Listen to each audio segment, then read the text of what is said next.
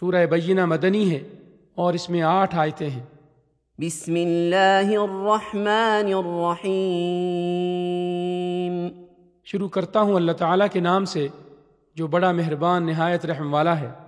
لم يكن الذين كفروا من أهل الكتاب والمشركين منفكين حتى تأتيهم البينة اہل کتاب کے کافر اور مشرق لوگ جب تک کہ ان کے پاس ظاہر دلیل نہ آ جائے باز رہنے والے نہ تھے۔ رسول من الله يتلو صحفا مطهرة اور وہ دلیل یہ تھی کہ اللہ تعالیٰ کا ایک رسول جو پاک صحیفے پڑھے۔ فيها كتب قيمة جن میں صحیح اور درست احکام ہوں۔ وما تفرق الذين اوتوا الكتاب الا من بعد ما جاءتهم البينه اہل کتاب اپنے پاس ظاہر دلیل آ جانے کے بعد ہی اختلاف میں پڑھ کر متفرق ہو گئے۔ وما امروا الا ليعبدوا الله مخلصين له الدين حنفاء مخلصين له الدين حنفاء ويقيموا الصلاة ويؤتوا الزكاة وذلك دين القيمة. انہیں اس کے سوا کوئی حکم نہیں دیا گیا کہ صرف اللہ تعالیٰ کی عبادت کریں، اسی کے لیے دین کو خالص رکھیں۔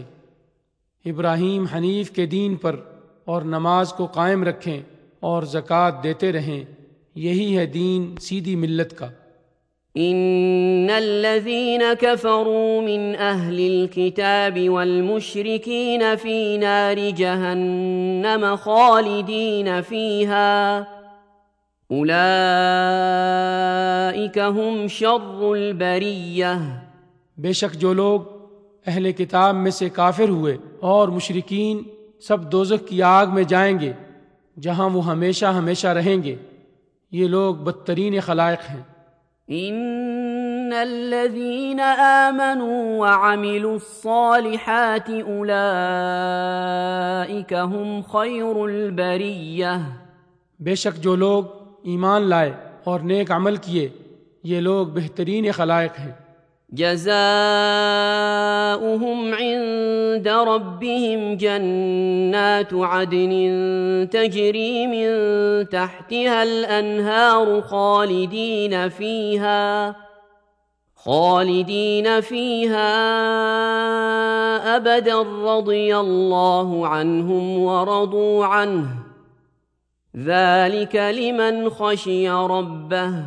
ان کا بدلہ ان کے رب کے پاس ہمیشگی والی جنتیں ہیں۔ جن کے نیچے نہریں بہہ رہی ہیں، جن میں وہ ہمیشہ ہمیشہ رہیں گے۔ اللہ تعالیٰ ان سے راضی ہوا اور یہ اس سے راضی ہوئے۔ یہ ہے اس کے لیے جو اپنے پروردگار سے ڈرے۔